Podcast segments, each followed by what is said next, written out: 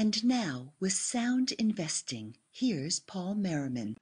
For those of you who are first time listeners to our podcast, I'm Paul Merriman, and my job, along with the help of Chris Pedersen and Daryl Bahls and Craig Apple, our job is to try to show you ways that you can improve your expected future returns.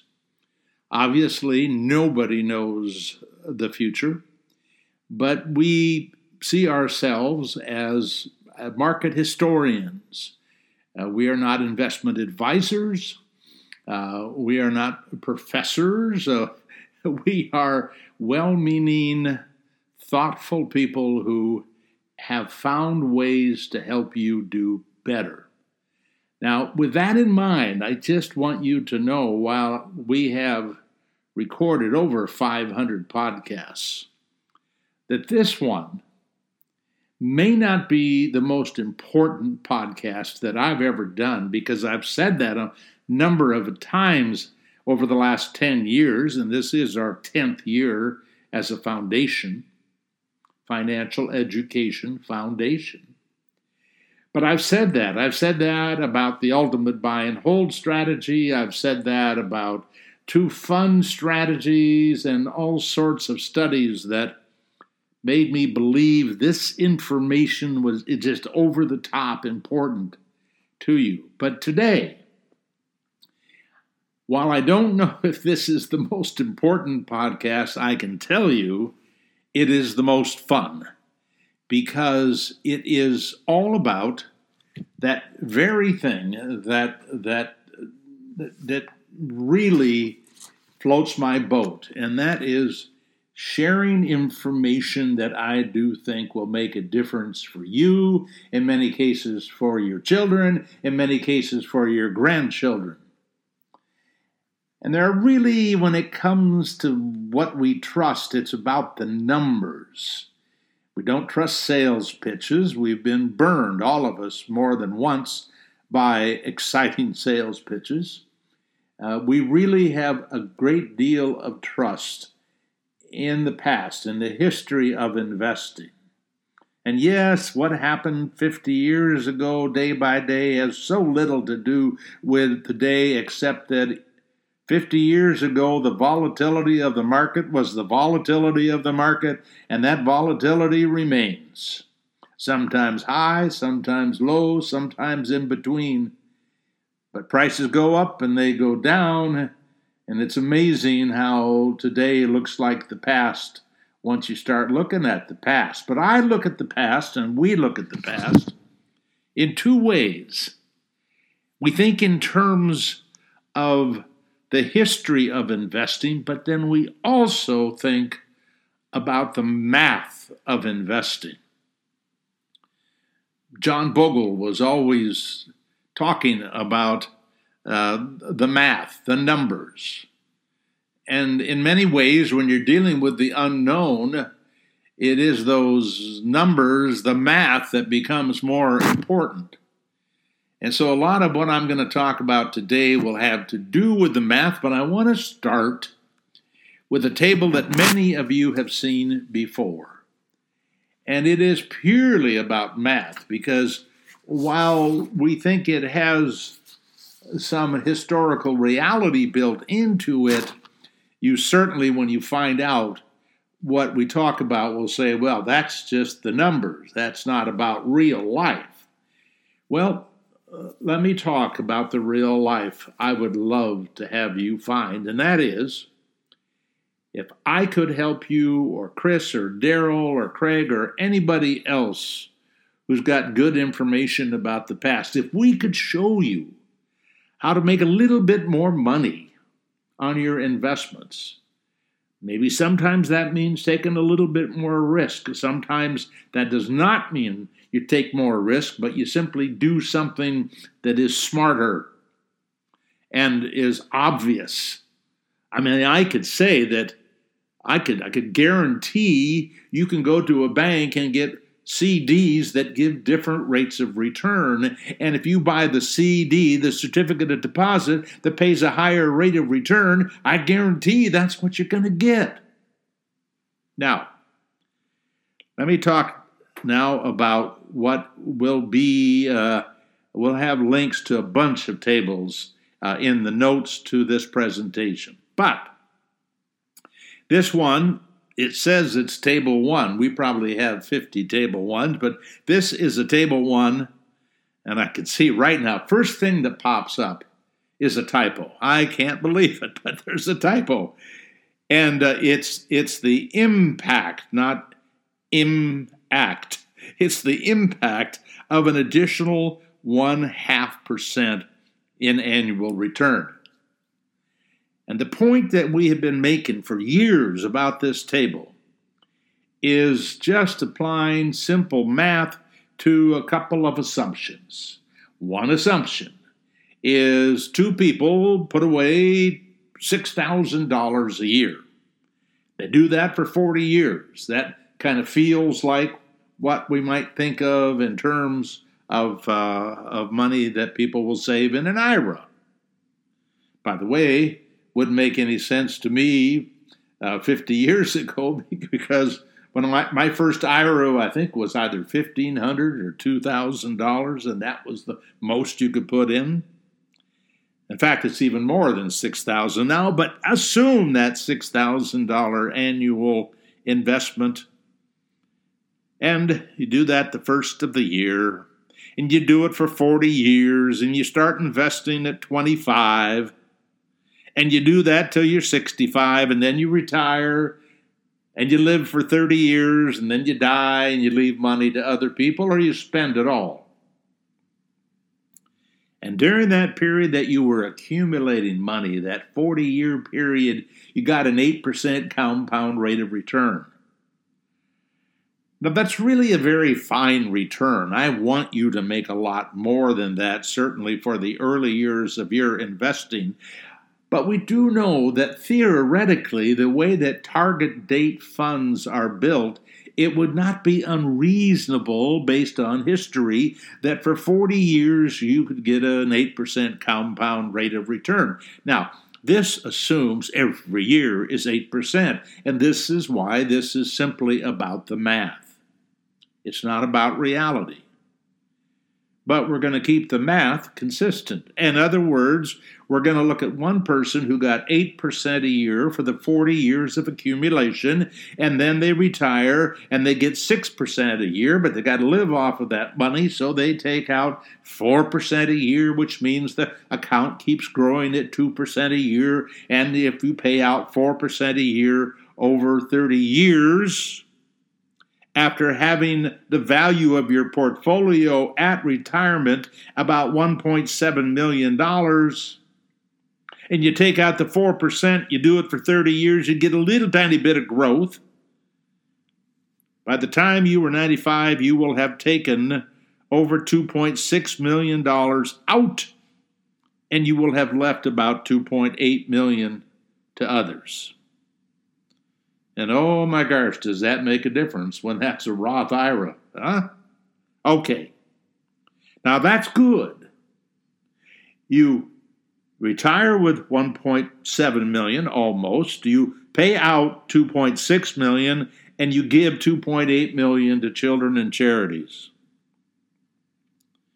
So what the real return, the real return for your investments uh, are the addition of the money you leave to others and the money you spent. That's it. Kind of doesn't matter what happened in between.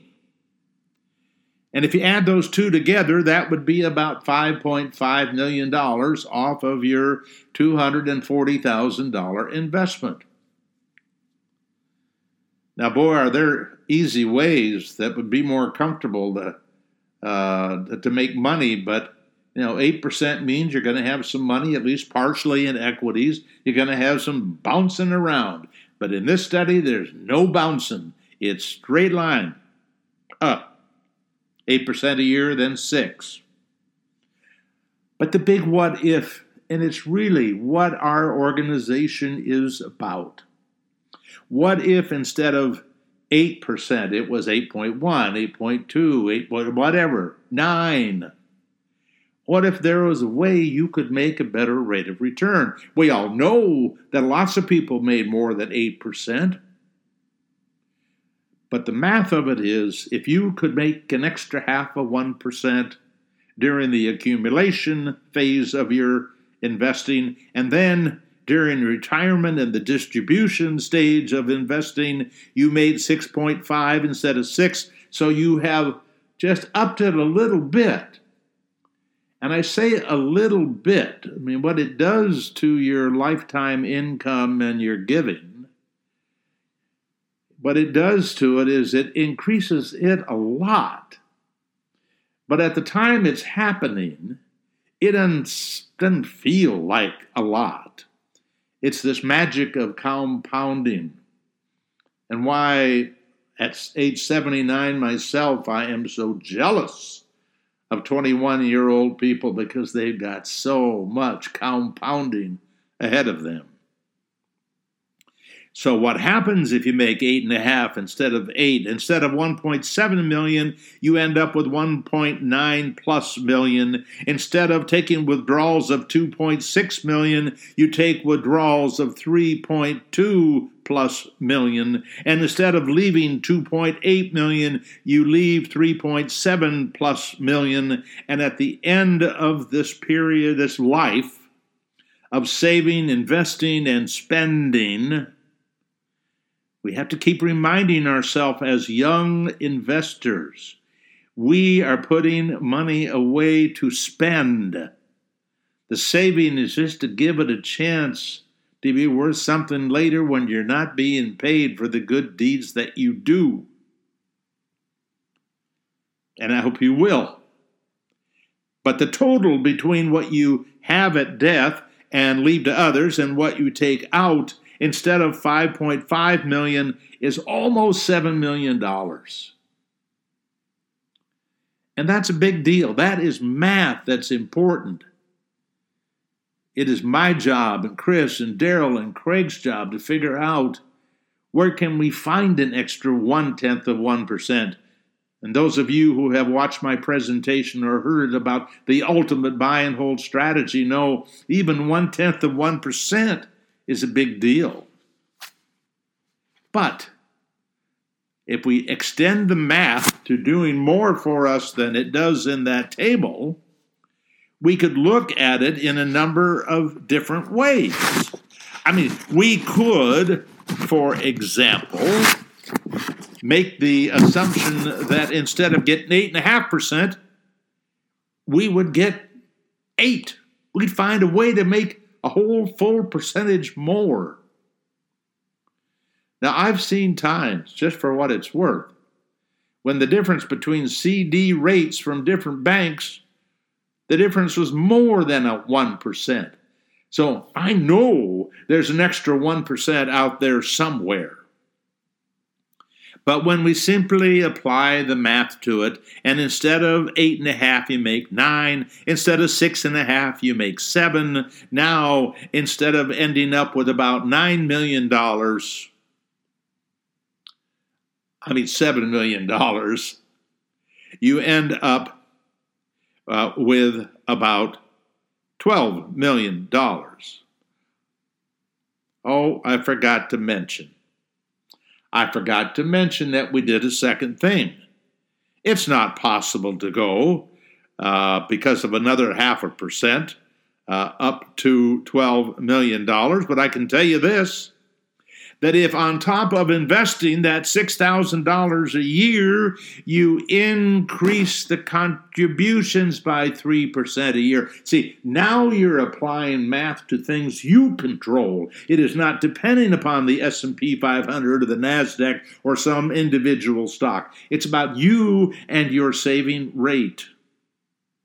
And by the way, that may just be a matter of trying to, in essence, keep up with inflation. So, what do we know? We know that between a combination of making an extra 1% and putting in 3% a year extra each year, you go from about 7 million to 12.4 million. We are talking about a lot of extra money. Life changing money. Life changing for you, maybe for your family. We'd like to think it's all for the good, isn't always, but your family and the people and the things that you care about in your life. And that, by the way, is table three. And by the way, I might mention if you looked at table two, you would find out that if all you did was went from seven to nine and you didn't add the extra 3% a year, and by the way, it sounds really, really uh, like something you should be able to do when you think that you go from investing 6000 to $6,180, $15 more a month in the second year. But you go from about seven, about seven to nine. You, the total improvement for having made one percent more without putting the extra money in took you from seven to about nine, about two million dollars. And then you pick up uh, another three approximately uh, once you add that 3% raise every year. And these are all about you. Now, the market's got to cooperate. But this 8% or 8.5 or 9, again, that's what you could get in a target date fund. A target date fund that you have to make one lousy decision in your total life. Well, you have to make two. One is, I want to retire in 2065 or 2070 and I put, I want to put away 10% of my income, or I want to put away five and I want to raise it 1% a year for the first five years. Uh, you're making those decisions, and those decisions are just absolutely huge. And by the way, Daryl gives us another decision we could have made. We could have waited we could have either enjoyed or paid bills or whatever we did with the extra money, but instead of putting that money away, starting at 25, we waited for five years. Now, the good news is you had more money to spend, whether it's for paying bills or traveling or whatever it might want to be. But I can tell you what the cost of not doing that for five years. And what Daryl assumed here in this table number four is that you increased whatever you started with, you increased by 3% a year, and you got 9%, not 8.5, you got 9 And I'm going to show you in this presentation today dozens of ways that you could make extra money. Dozens. Some of these I'm talking about right now are things that you could do that have to do with you. Other things will be with what the market is likely to do or not do, whichever it might be. But here's what we know, and I love I just love the difference in these two numbers. By waiting 5 years to to to to get started. The difference that you put in is about 362, almost 363,000 versus 452,000. So you gave gave away, you invested about another hundred thousand dollars over uh, that uh, 40 year period instead of the 35. And so what you had at retirement because you put away that money. You had about another million dollars by starting at 25 instead of 30. And the value at death was 6.8 million, almost 6.9 million versus 4.3 million. And the money you took out was about 3.5 million for getting the late start 5.6 million almost for starting the five years younger. Uh, when I say that I'm envious of your youth, uh, by the way, even if you're 70, I'm, I'm envious. But the bottom line is, is that with time on your side, boy, what the math does for you. By the way, the math is easy. I just put in my calculator and there it is. Don't have to worry about bear markets, don't have to worry about health problems, losing a job, none of the realities of life. But I will tell you to the extent that we're going to do what we can to corral the world and have it work for us rather than against us. Remember, corporations want you to work for them, not for you, for them. They want you to spend your money for them. And, and your friends don't even mind it when you spend your money on them. But you want to be thinking about how to be fair to you. Now, I've got, let's see, I've got one more table in here about this uh, math that I want to share with you. And uh, what Daryl did was he finally, in table six, uh, he takes that delayed start down to one year. And he shows you what you would have made if you delayed by one year and started at when you were 26 instead of at 25. Cost you about 600,000 if you're in that category of making 8 during the accumulation and 6 during the distribution. All the way up to more than a million dollar difference when you make the 9% and the 7%, 9% during accumulation and 7% during distribution. Now that's a big deal. A delay of one year could cost you as much as a million dollars for what was at that time a $6,000 investment. So I, I hope you enjoy tables one through six that Daryl put together because that's the part that's about the math. Now, I'll have a few other points here to make that are, uh, are, are basically about math, but many of these are about decisions you're going to make that are going to, uh, I think, make a million dollar difference. Uh, I'm always, because I know how easy it is to make an extra million dollars on paper in the calculator, it's a piece of cake. And I'm not suggesting that it's a piece of cake to you in your life for if you're a 25 year old and you're looking out uh, to age 95 you know it's not going to be smooth sailing all the way one of the reasons I tell people that you should think in terms of having more than enough when you do your plan. More than enough, not because you're greedy and you want stuff, it's because life deals us so many unexpected things. So if you sit down at age 25 and you decide uh, to, to, to make a budget for the next 40 years, I'll bet you that maybe one out of a hundred people would put in there, okay, now I got a plan for that divorce that's coming up later. No, we don't plan for a divorce. We're not going to get a divorce. But that's something that I think happens to half the people who get married. But I suspect it's rarely in the plan.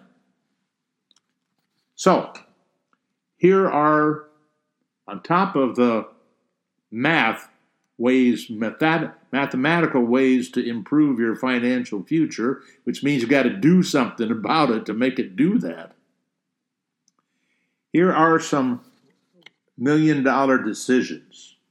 Now, you'll recognize these, some of them from We're Talking Millions, the free book that we provide on a in a PDF or we give it to you uh, in an audio file.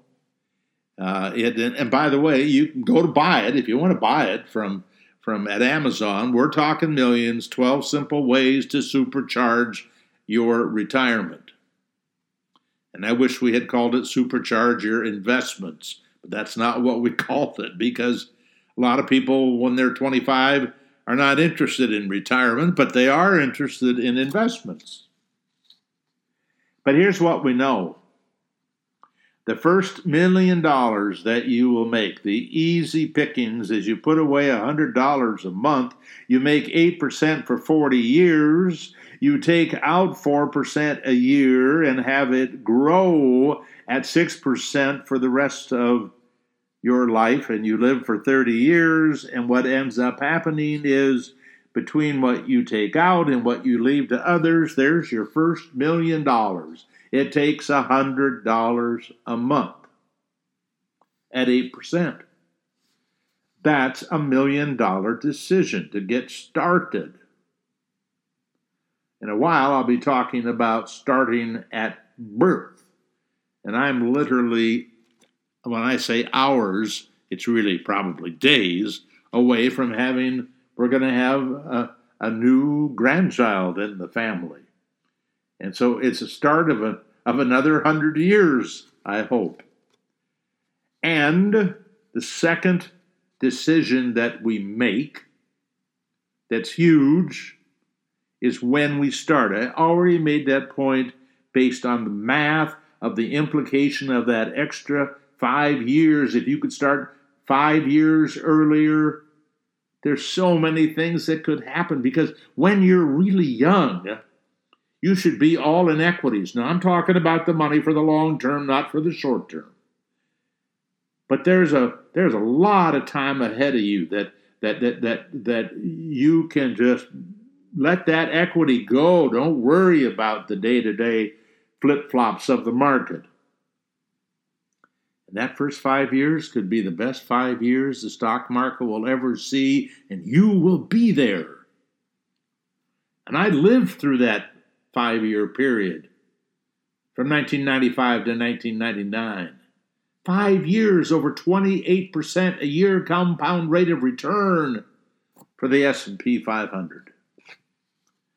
The third decision, and I made the point, or I wanted to make the point if I missed it in the introduction uh, about math, that I'm looking for an extra million dollars out of these steps that we take. And every half a percent has the ability over time to create an extra million dollars. So when you come to the fork in the road on the game board where you can choose between investing long term in stocks or bonds, I know you know that stocks make more money. I suspect that you also know that not only do, do stocks make more money, but if you look at a diversified portfolio of stocks where you're not counting on any one company to get you there, that the worst 40 year period, starting in 1928, the worst 48 period was a gain of about 9% a year. We've been talking about eight. And the best in the S&P 500 was 12 and a half. So for the long term, it looks like at a minimum you've got about a 5% advantage over bonds for a 40 year period. Now, if in fact I am right, and the math is right, that if you could make an extra half a percent that picking stocks over bonds would give you 10 of those extra half of 1%. So if I'm really talking about an extra million dollars uh, from a half a percent, that suggests that you know, there you go, $10 million. And that's the fork in the road. Actually, a bit literally, if you look at what you would end up with in bonds you'd end up with about a million between what you get and what you leave to others. Well, by the way, if what you got your money in is bonds for the rest of your life, I'm guessing not only is it going to be a skinny retirement, but you might not leave a lot of money to others. But that extra 5% does not historically translate into uh, about uh, $10 million. It's actually uh, it turns out to be uh, about $24 million when you look at a lifetime of being in the market. Particularly, by the way, if you look at the average return of the stock market, the average 40-year return for the S&P 500 is 11%, not 9, not 10. And in fact, the last 52 years, it's compounded at about 11%, at least through the end of last year. Now, another fork in the road you come to is the decision of whether to put your money all in one company and hit the home run. I mean, you're smart enough to know what good companies are and bad companies are. Enron was a bad company, it went out of business. Looks like Microsoft is a really good company. What is so interesting is Enron was in the top seven companies, public companies in the country in terms of size before it became nothing. And here's what the academics teach us. And by the way, I will say that if there is any decision that is going to help things go your way, it will be to follow the guide of the academic community, not Wall Street, not your next door neighbor. There is no more savvy group of people about the past than the academics. Nobody knows the future. But I trust the, the, the calculations and, and the, de, the decisions that the academics come to because they know this. They know that of all the public companies that came uh, from 1928 until the study I'm referencing here is 2016, fully half of the companies didn't make any money. In fact, 94% of them made an average return of 3% a year. And it was a handful of companies that made up the difference and made the market create a 10% a year return or better. Well, or worse, depending on the period of time.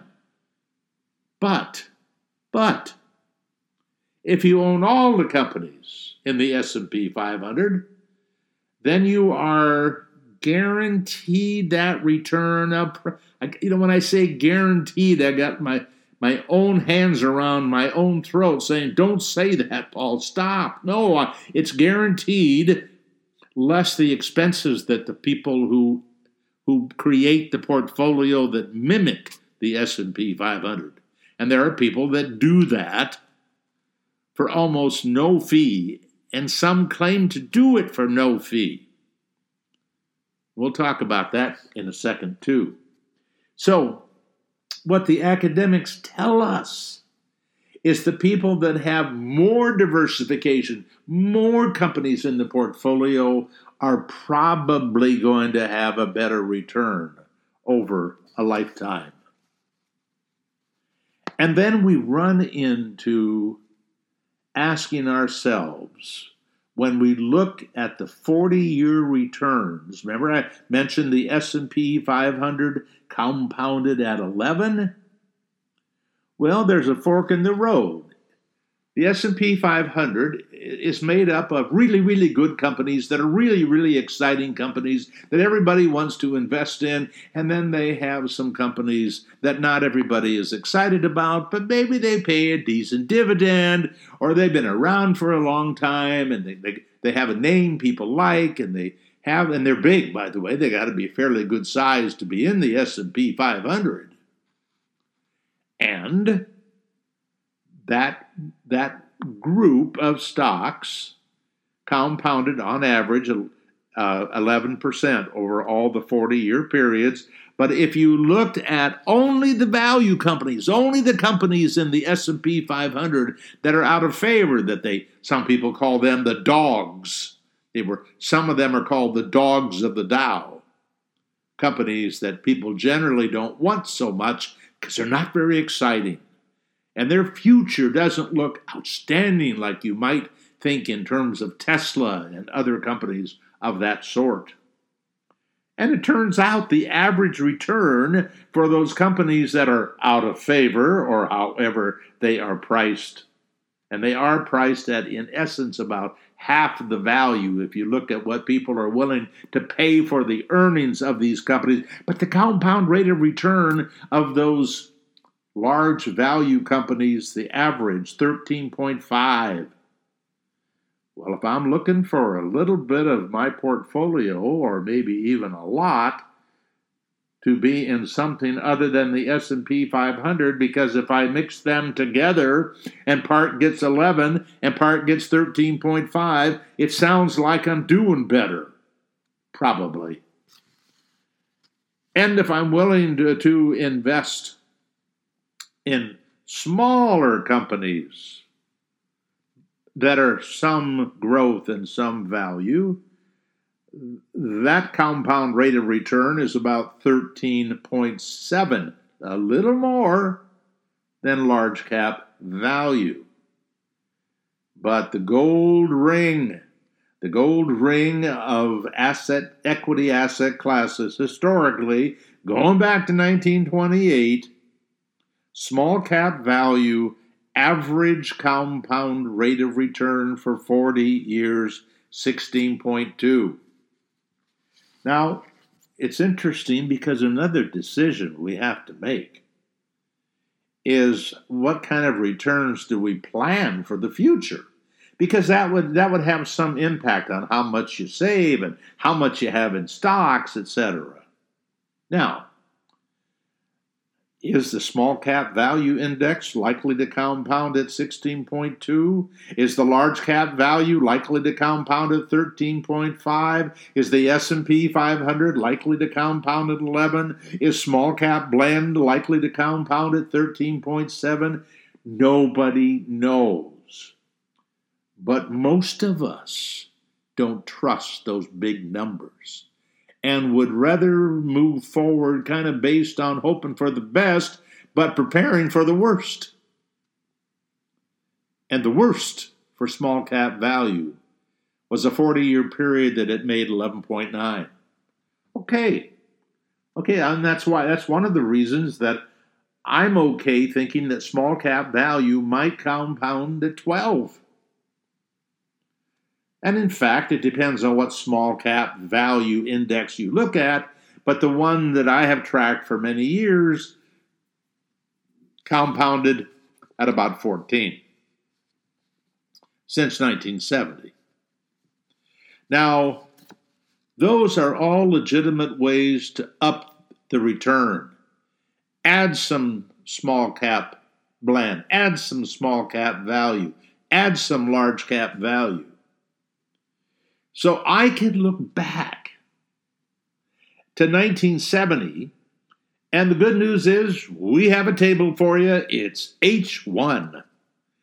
H1 represents the sound investing portfolios, and we take you up basically to nine forks in the road. And we give you a whole bunch of information about those nine forks and each one is viewed over a 52 year period. I'm not going to go into all the detail of what you see except to say you will see the return of every year. You will see the impact of all the losses. You will see the impact of all the gains. You will see all sorts of things that will give you an idea of what the good and bad times look like, including the best and the worst 10 year periods. You can compare them so easily, but I can tell you this. If you pick the S&P 500 that compounded at 11 over that 52 year period we're talking about here, I can tell you if you built the portfolio using 10 different equity asset classes, it would have been about 12.3. If you looked at the st- strategy that uses only four funds, some US, some international, 12.4, an all US portfolio 12.5, half in the S&P 500, half in small cap value 12.7, an all value portfolio worldwide 13, an all value portfolio US 13.3 and all small cap value US that's all worldwide small cap value 14% and finally the all US small cap value of 14.2 those are all choices that you have.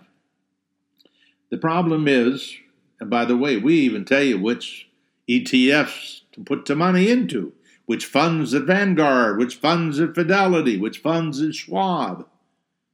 And we do it without cost because our goal is to help you solve these problems. And here's the challenge I have, and it's really a tough challenge. There are a whole bunch of you who all you would really like for us to do is to tell you what to do and basically uh, not ask too many questions. That's what you want. The people we are built to help are the people who say, hmm, that's interesting. I'd like to know more. We are built to give a lot of information, but we also know there are people who are, in fact, well, what do I do if I don't want to do ever have any responsibility, but just put it away in some sort of an investment that, that I can trust is going to do well for me because because you believe it will. Well, of course, the fact that I believe it will doesn't make it so, but I can tell you that in a few minutes I'll talk about that single fund that you could simply put your money in and never come back to our website. And never talk to a stockbroker or never talk to a money manager all I want you to know is is that you have the choice, not just whether you save or spend, or not whether you have it all in stocks or all in bonds, etc., but what stocks you have it in, and it makes a difference. And then another decision that you can make, and boy, do we have tables to show you this. We have tables that will show you, in fact, in fact, an, another set a, a, a link that will take you to some other tables will take you to the fine tuning tables that we put out. There are a whole bunch of them for every one of these strategies, these combinations of equity uh, portfolios. We, in fact, have a table that shows what happens if you have a whole bunch of bonds and you have a little bit of stocks let's say 90 10. Then you look at 80 20, and then 70 30, and 60 40, and 50 50, all the way up to 100% stocks. Why do we do that? So we can show you the implications of risk and return every time you add another 10% equity. And I'm just going to tell you that if you're using the four fund US only portfolio, which by the way is some big and some small and some gra- growth and some value. That's all it is. With indexes, with low expenses. Talk about that in a second. I know when I look back at the last 50 years, if I look at a 50 50 strategy, half in stocks, half in bonds, that what I would have made with 50 50 stocks and bonds and and the four fund strategy in the 50% that's in stocks, I would have gotten a 10.2% compound rate of return. But if I had been willing to take a little more risk, and it really isn't a lot, and you'll see the number right there how much more pain you needed to have to get the gain. It was 10.7 compound rate of return. What is 10.2 subtracted from 10.7? Yes, one half of 1%. So there is a fork in the road where it would have a difference. And you might say, well, okay, but I'm closer to retirement than I am to starting out. Well, it turns out that during a the distribution period, and we have the tables for that, we have a 3% extraction rate, and a 4, and a 5, and a 6. We have them fixed, we have them flexible. We allow you to just turn these numbers inside out based on the historical returns, day by day, day year by year, etc. What do we know? The difference between a 50 50 strategy and a 60 40 strategy over a 30 year period starting in 1970. You could start in 1971 or 72. We have a calculator, you can do that. But I'm going to tell you right now if you started with a million dollars and you took out 4% a year and you adjusted it for inflation every year, that over the 30 year period, at the end of 30 years, you would have the 50 50 9.8 million, the 60 40 11.7. There's that million dollars one more time because you were a little more aggressive in retirement. Lots of people have 60 40 in retirement, lots of people have 50 50, lots of people have 40 60. Now, another another way to make more money and certainly from everything I know about the past it could be a million dollar difference.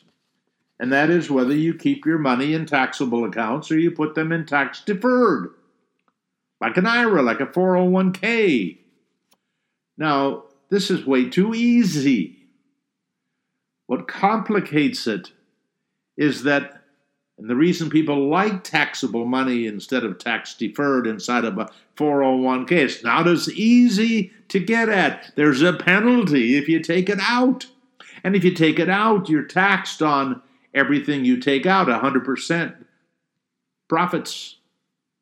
So, you know, you just get sliced and diced between taxes and penalties. So some people say, I'm just going to keep my money taxable and that's fine. But you'll probably, on average, it'll probably cost you about 1% a year. Now, this is one of those areas where the answer could be a million different numbers because people have different investments, they have different tax rates, and different amounts of money they need to take out, different levels of, of income they make that put them in a particular tax bracket. But for most of us, that tax deferred, putting that money away, and boy, I did as soon as I could. And for my kids, as soon as I could.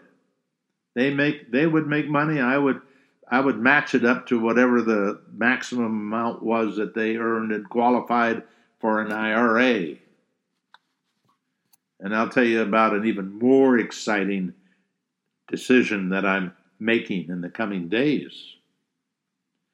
But the point is that tax deferred is great, but you know, there's another fork in the road. I'm, I'm sorry uh, to, to complicate matters, but there's also the possibility of tax free. I mean, think of that. Invest and never have to pay taxes on the profits from that money because that's the choice you have when you not all 401ks, but most 401ks, certainly with big companies, have a Roth choice and a non Roth choice. The Roth choice, you don't get to deduct the money that you put in there. The non Roth choice, you get to deduct the money from your income, so you'll get maybe some sort of a, a, a tax refund. But you give up that tax refund that money now is hidden from tax, at least under today's tax law, without any taxes. And there are other benefits, like you don't have to take a minimum required distribution. So that's another million dollar decision. And, and let me just, I, I, I got to tell you, when you're old like I am, you've been through times where you've seen inflation go through what it's doing right now. Nothing new going on as far as I'm concerned. And if tax rates, marginal tax rates, go up to 60 or 70 or 80 or 90 percent, it's business as usual because I lived through that as well. And to the extent that you can get money put aside in a Roth IRA, and by the way, any young person who's in a low tax bracket where the refund is going to be meaningless, oh, it's terrible decision not to do a Roth. I mean, a Roth is a slam dunk when you have low income, low income taxes. And then another decision, and this definitely is a one percenter, and that is whether or not you're going to use index funds or you're going to use funds that are actively managed. Actively managed funds have higher expenses. Guess what? One, the easiest way for you to make an extra half a percent is not pay some management company running an actively managed fund 1% or 0.8% or 1.2% or sometimes 2% versus a fund that holds all the companies in a particular asset class. And you're you're you're not paying 1.8 you're paying maybe 0.8 8 one hundredths of 1% it is so easy to save a half a percent when you when you think about that fork in the road. Am I going to go the index route? Oh, by the way, if you go the index route, you also get more diversification. Whoa! And remember, more diversification is supposed to lead to more returns, depending on what kind of asset classes you use. And there's a ton of evidence that that is so when it comes to putting investing in the hands of an individual. And and the, and by the way, there's there's there's even there's even more. When you look at an index fund and you look at Morningstar, and it will tell you what the tax adjusted return is for people who are sitting on these investments in a taxable account, it is almost 1% different. So you can, in an index fund, you can maybe save 1% a year in taxes if you're in a taxable account. That's big. You can save about a half of 1% because the expenses are lower, and you can also potentially make more because you have more diversification. And there's another reason it's an amazing decision is because people who put money in index funds trust them more than they do about the actively managed fund. They have to. Because when the actively managed fund manager is not doing well, hey, what's going on here? What's the deal? Is that person uh, having a bad year? Got something else on his or her mind? Maybe going through a divorce. I don't know, but there's something wrong with what's going on because they're not doing as well as the market. And that's the nature of actively managed funds. From time to time, they don't look like the market. And the people who manage those funds will say, well, of course they don't, because I'm investing for the long term. But the investor so often is worried about the short term. And with the index fund, you're just getting the market return. When the market is down, you're going to be down, guaranteed. When the market is up, you're going to be up. And uh, according to a report by SPIVA, that is S P I V A, V in Victor, there's about one out of 10 actively managed funds that could beat the indexes. So, passively managed funds as a decision over active is huge.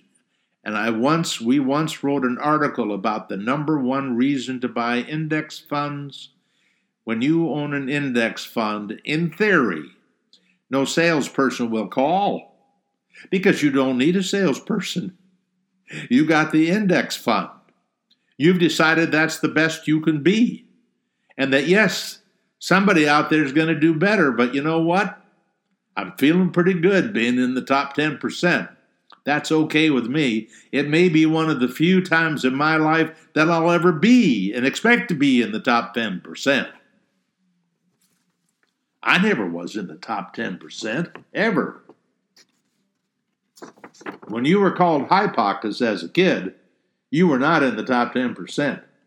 When you were called Pudge as a kid, you were not in the top 10%. Then we have the decision fork in the road pay a load to buy a mutual fund or don't pay a load. A load is a commission. A load is defined in the dictionary as a heavy burden.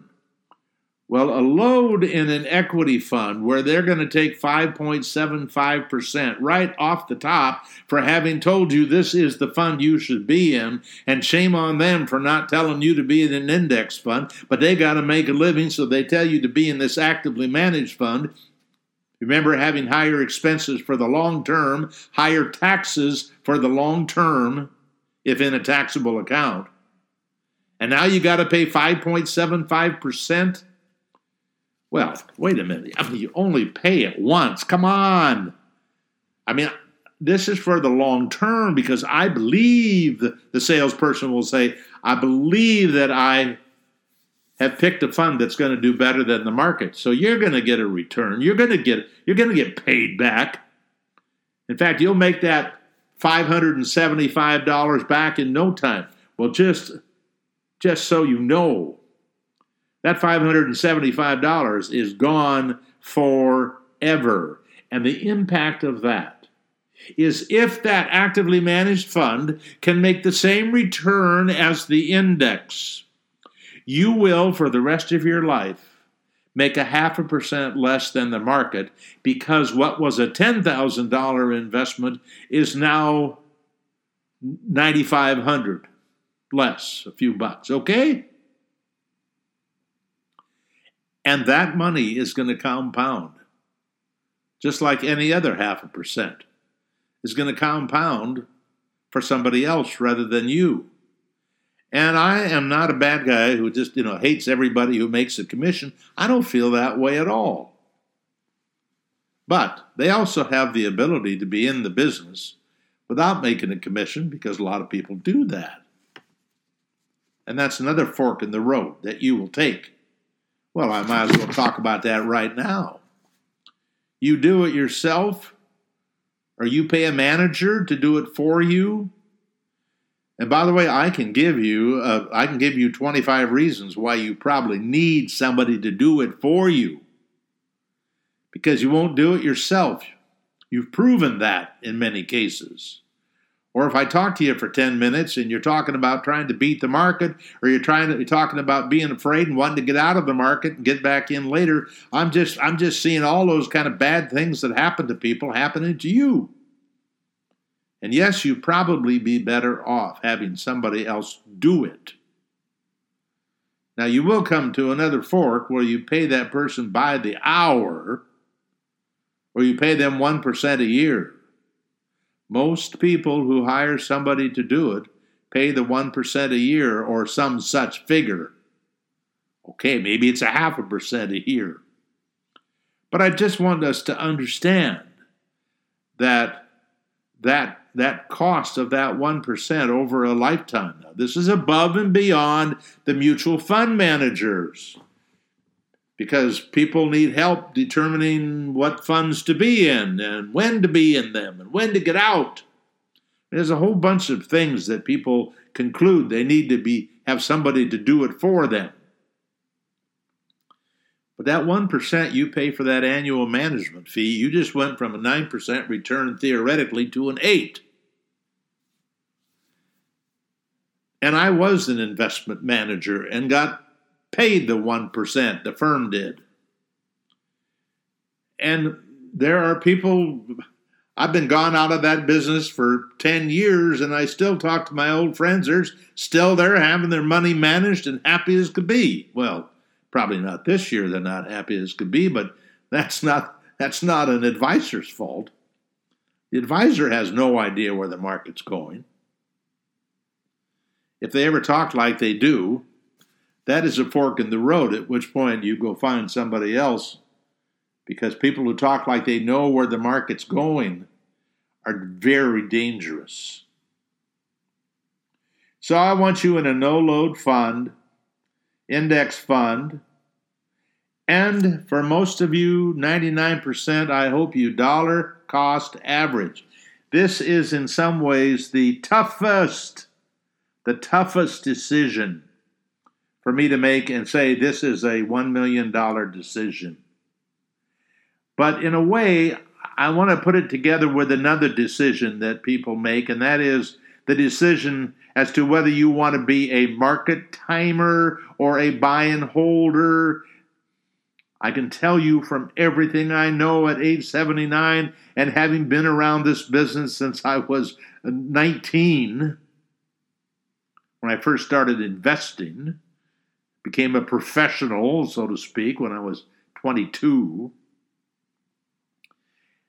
I will tell you that that the, the people who try to beat the market, that I'm I don't know if it's 99% or 98%, but do it yourself market timers, there is no evidence that they will maintain the discipline that it takes to be a market timer. It is the hardest investment strategy in the industry.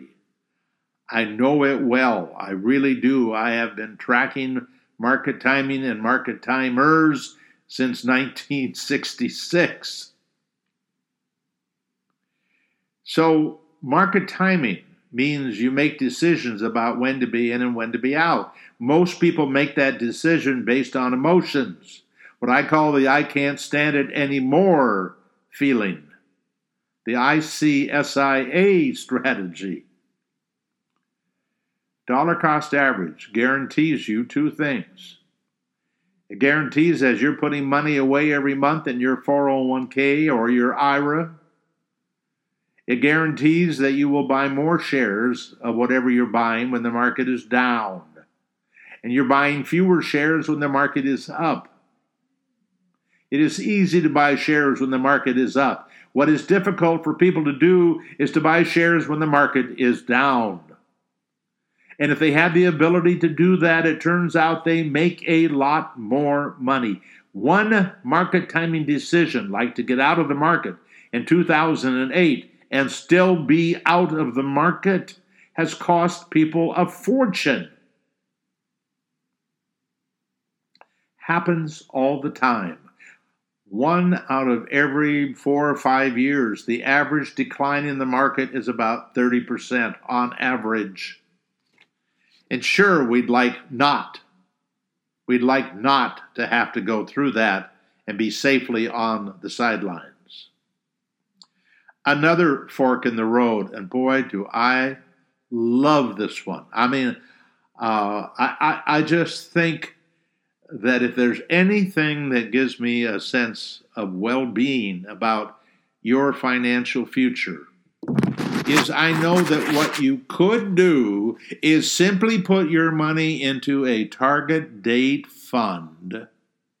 And it is a fund that is managed for the rest of your life just as if you were in a pension and the people managing that pension for you were pension were managing it to make sure you had the money you needed to retire on when you get there. So when you're young they got you in stocks. Sometimes not enough stocks, but in stocks mostly. Probably 90% at least. But when you get older, like for example, you can buy these target date funds. They, they, they can take you when you're 21 and take you till you're 79. If I had my, if my wife and I, we had our money in a target date fund, Vanguard would have us 30% in equities and 70% in fixed income. That would have been part of a lifetime glide path, they call it. You start up high and you glide down. And it's one of the areas that as you follow our work in the next year, I think you're going to you're going to learn some really good stuff about the glide path because it is kind of the last area where I feel like like we're not that we're letting people down, but I do believe you could have a glide path that would be better than a target date fund. But you'd have to take care of that glide path. And think of the millions, it's probably hundreds of millions of people who retired after having a pension built up over their lifetime and they retire. I got two friends, they both worked for the government. They're making, I, I, don't know, $150,000 a year between Social Security and their pensions. They were both working. And they both invested intelligently too. But they don't have to spend a penny of what they're making on their investments because their pension is just fine.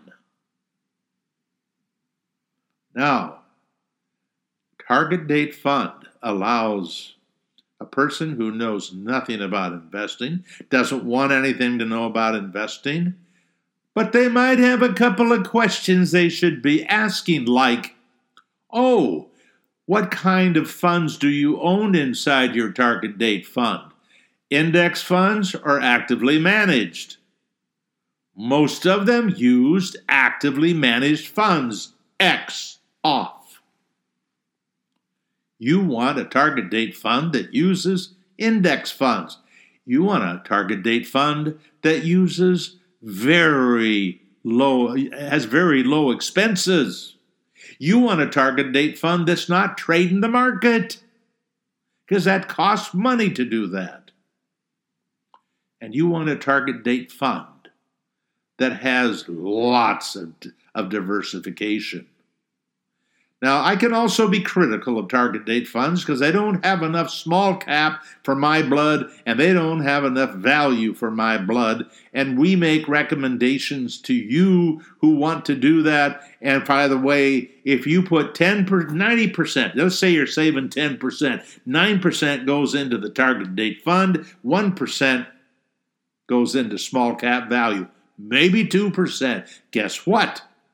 That 1 or 2% will probably give you an extra 1 to 1.5% a year return. So now instead of owning one fund, you own two funds, but it is still all mechanical.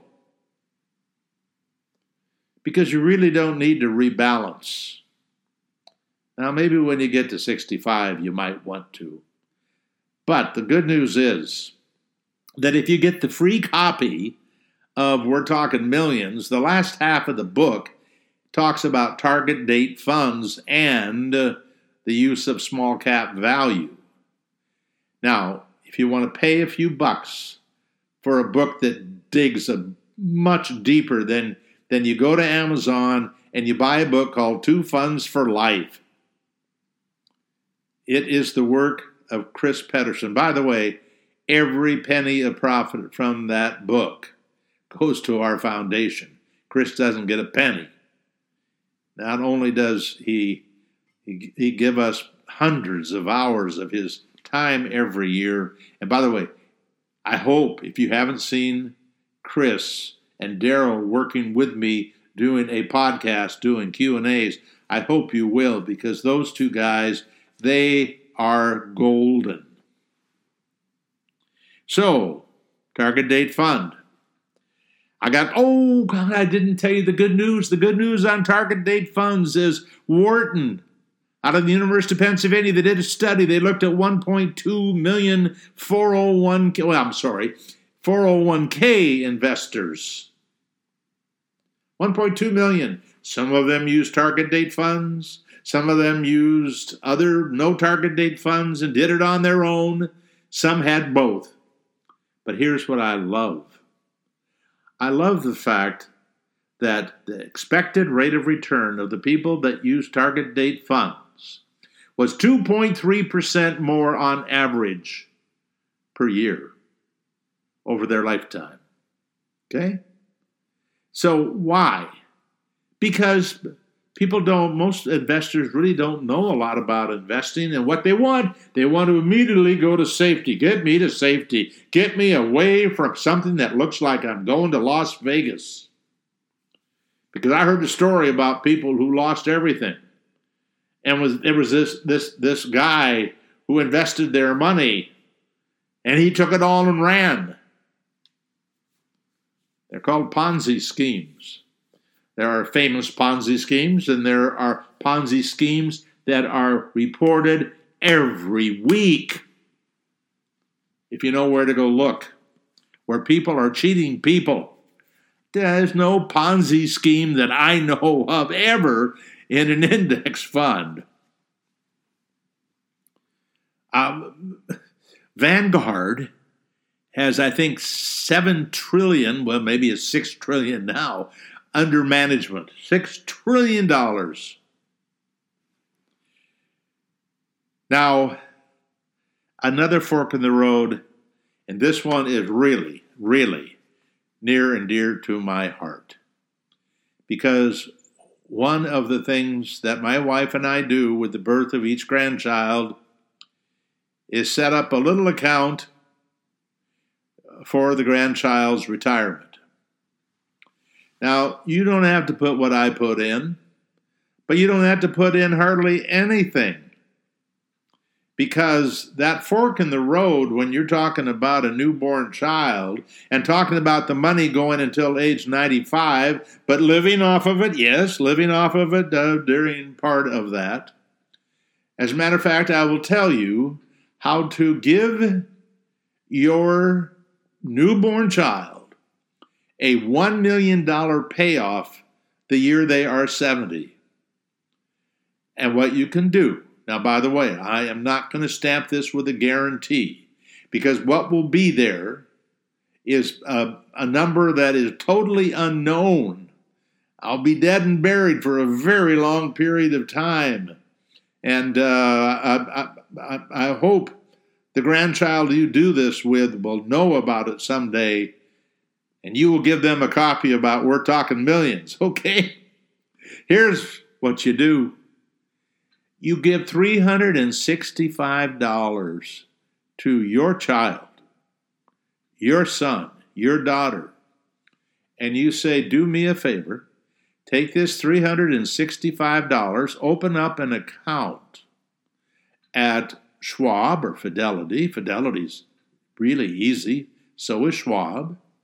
Fidelity has mutual funds with no commission. So does Schwab. And what you do is you put that $365 right now because the, the small cap value ETF or mutual fund that we recommend uh, is, is a, a Avantis uh, small cap value fund or ETF. Now, that is a fund that I think I think could in fact compound at 12% for the next 70 years. Now, what I want you to do is to hang on to that money and let it grow. And if you have to pay a couple bucks in, in taxes because it's in your name, okay, but that's not likely. I mean, it's ETFs are very, very tax efficient, more tax efficient than a mutual fund is. Now, when that child starts making a little bit of money, now it's time to reach in and pull out that $365 that has hopefully grown to something that looks like it earned 10, 11, 12, 13, 14, something we don't know but whatever it is, you get it hid away into a Roth IRA as soon as you can. And you leave it there. In fact, I want you to name this Roth IRA. Uh, you'll be on it as a custodian if the child is a minor. You can do that at Schwab and at Fidelity. And then uh, what I want you to do in the name is put dash 70. Now, I'm assuming they'll let you do that. somewhere on this account, I would like you to put the number 70. Because if that $365 that you put in compounds at uh, 12%, then it would be worth over a million dollars at age 70. Bingo! That's their income from you at age 70. Now, by the way, with inflation adjustment, it'll probably be worth more like a hundred thousand from what we know about inflation from the past. If you only get the 10% of the S&P 500, okay, it's a under $500,000. Okay. So instead of 100,000, it's 50,000 in today's dollars. Now, wouldn't that be a nice thing? You know, I came here promising how you could do pick up an extra million dollars. Uh, my feeling is because I've done something like this for all the grandchildren, um, and, and I've done it with more than $365, but I don't have to ever give them any more money because the, the I think they're going to be just fine. And by the way, because the kids are doing, my kids, our kids are doing fine, they should be able to take care of the educational. I'm just more than happy to take care of retirement. But it's a very little bit of money. But let's say that you did that and you actually believe that 365 in the name of Johnny Smith 70. You decide the next year to do Johnny Smith 71. So you put another 365 away. You may decide when it's time to, to, to put that money to work that you will put it into an international small cap value. We recommend that as well. Or the, maybe you put it into to uh, an emerging market uh, mutual fund, something that is likely to grow at a higher rate than the S&P 500 or maybe if you did this every year for 10 years you might even have one year you put it in to the S&P 500 but literally you could set it up and I know it's a pain in the neck to do this but you could set up the first 20 years of retirement one $365 investment at a time then and and and I, know this has been a very long. I'm sorry, it's a very long podcast, and I'm going to take a shortcut on the last four items. But I'm going to have I'm going to have links to tables that reflect distribution strategies, like the difference between taking out a 4% or a 5% distribution out of a portfolio that you have set up in retirement. For what it's worth, you can end up at the end of a 30 year retirement and have $5.4 million left after starting with a million and taking out 4% a year. But if you took out 5%, you'd be broke. It's important you understand that fork in the road. That is huge. But I could also show you how you could take 5% out. And that is instead of taking 5% and increasing it for inflation, oh, I forgot to mention that, the 4 and 5 were increased for inflation. Now, if instead of taking out 5% and increase it for inflation, what you're going to do is you're going to take 5% at the beginning of each year what's left over from at the last of the previous year. So as the market goes up you get 5% or more. As the market goes down you get 5% of a lower number so you take a cut and pay. And by the way the way you easily get to be able to do that is to save more than you need. My wife and I faced that fork. We decided until we had um, enough that we would never worry about how much we took out. That we, we kept, I kept on working. And then when I retired 10 years ago, I promised I would never, ever work for money again. And I haven't. I've held to that promise. But she had to compromise and probably allow me to work longer than she would have liked. Well, I mean, the reality is I worked longer on this on this project with the foundation than she, she would like, I suspect, too. But those differences, whether it's about how much you take out, whether it's out, whether you're taking out money on a fixed plus inflation or a flexible basis, and oh, by the way, I don't want you to, to miss the difference between taking the money out of a balanced portfolio that the equity portion is the S&P 500 or the equity portion is the US 4 fund strategy. If we go back to 1970 and yes, it's all hypothetical, but you know the market did what it did and it won't ever do it the same way again. It's the past is always hypothetical. But if we go back and and and and we look at the return of the S&P 500 uh, versus the uh, U.S. four fund strategy. Uh, as I mentioned before, uh, with a fixed distribution, you would have 5 point new, 5.9 million versus zero. If you compared the 5% fixed and the 5% flexible with the U.S four fund strategy. Instead of being zero, it was 4.1 million and the four fund instead of being 5.9 million that it was with the S&P 500 is 7 million. I mean, you every day you are standing in front of all of these forks in the road whether because you've always got the choice you know, I'm from an industry where anybody can step up to the window and bet on a horse. Anybody. And if you're a minor and you got a custodian who will let you place bets, you can do that too. And so you always can change your path.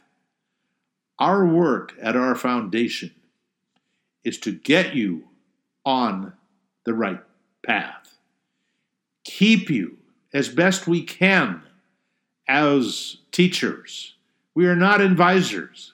We don't talk to people one by one. Oh, yeah, I buckle down, buckle in sometimes and end up talking to people to try to help them, but I'm not supposed to. And I'm doing my best to help fund uh, this organization so that when I'm no longer here, there will be others carrying whatever torch we're carrying. And by the way, as far as I'm concerned, when I look at the torch that we carried in 10 years ago when we started this foundation, we wrote and published three little books that are still available free. Uh, one is uh, Save and Protect uh, Your Money. Another is 101 Investment Decisions Guaranteed to Change Your Financial Future and the other one is get smart or get screwed how to select the best and get the most from your advisor. That's what we started with. We did not have the 700 plus podcasts and articles and the 150 plus tables. We did not have Daryl Bahls. We did not have Chris Pedersen or Craig Apple. We did not have a lifetime investment por- uh, uh, calculator that we have now that's available for people we are continuing to grow and do more every year. And uh, we're happy that you're with us right at this moment. We hope if this is your first time, you'll subscribe to the letter. We hope you'll go to, to iTunes or wherever you're getting your stuff and tell people that you liked what you learned here. You go to the website and go to what the link that says best advice because under best advice uh, is the access to all of these different tables and things that I think are about those very, very major uh, forks in the road. And if you want to do something for us other than donate uh, to our nonprofit, we are a 501c3. More important than money to us is passing this information along to friends and family. One of the reasons we make We're Talking Millions free is because then you've got a PDF. And if you want to send it to 100 people at work, or 100 students in the class, or 100 friends from high school, there is no cost. And I have no idea who you're sending it to. We're happy. If you could figure out a way to give away a million books, uh, bless you, that would be wonderful. So, uh, thanks for being here. It was a long one. For this is for those that this is the first time, please. This is much longer than normal, but this is like I said, I came here to have fun and I had a blast. I hope you make money off of the time that you just spent. That was Paul Merriman with Sound Investing. Sound Investing, soundinvesting.com, and paulmerriman.com are produced and exclusively owned by Paul Merriman, who is solely responsible for their content. For more information, free articles, mutual fund recommendations, and more, visit paulmerriman.com.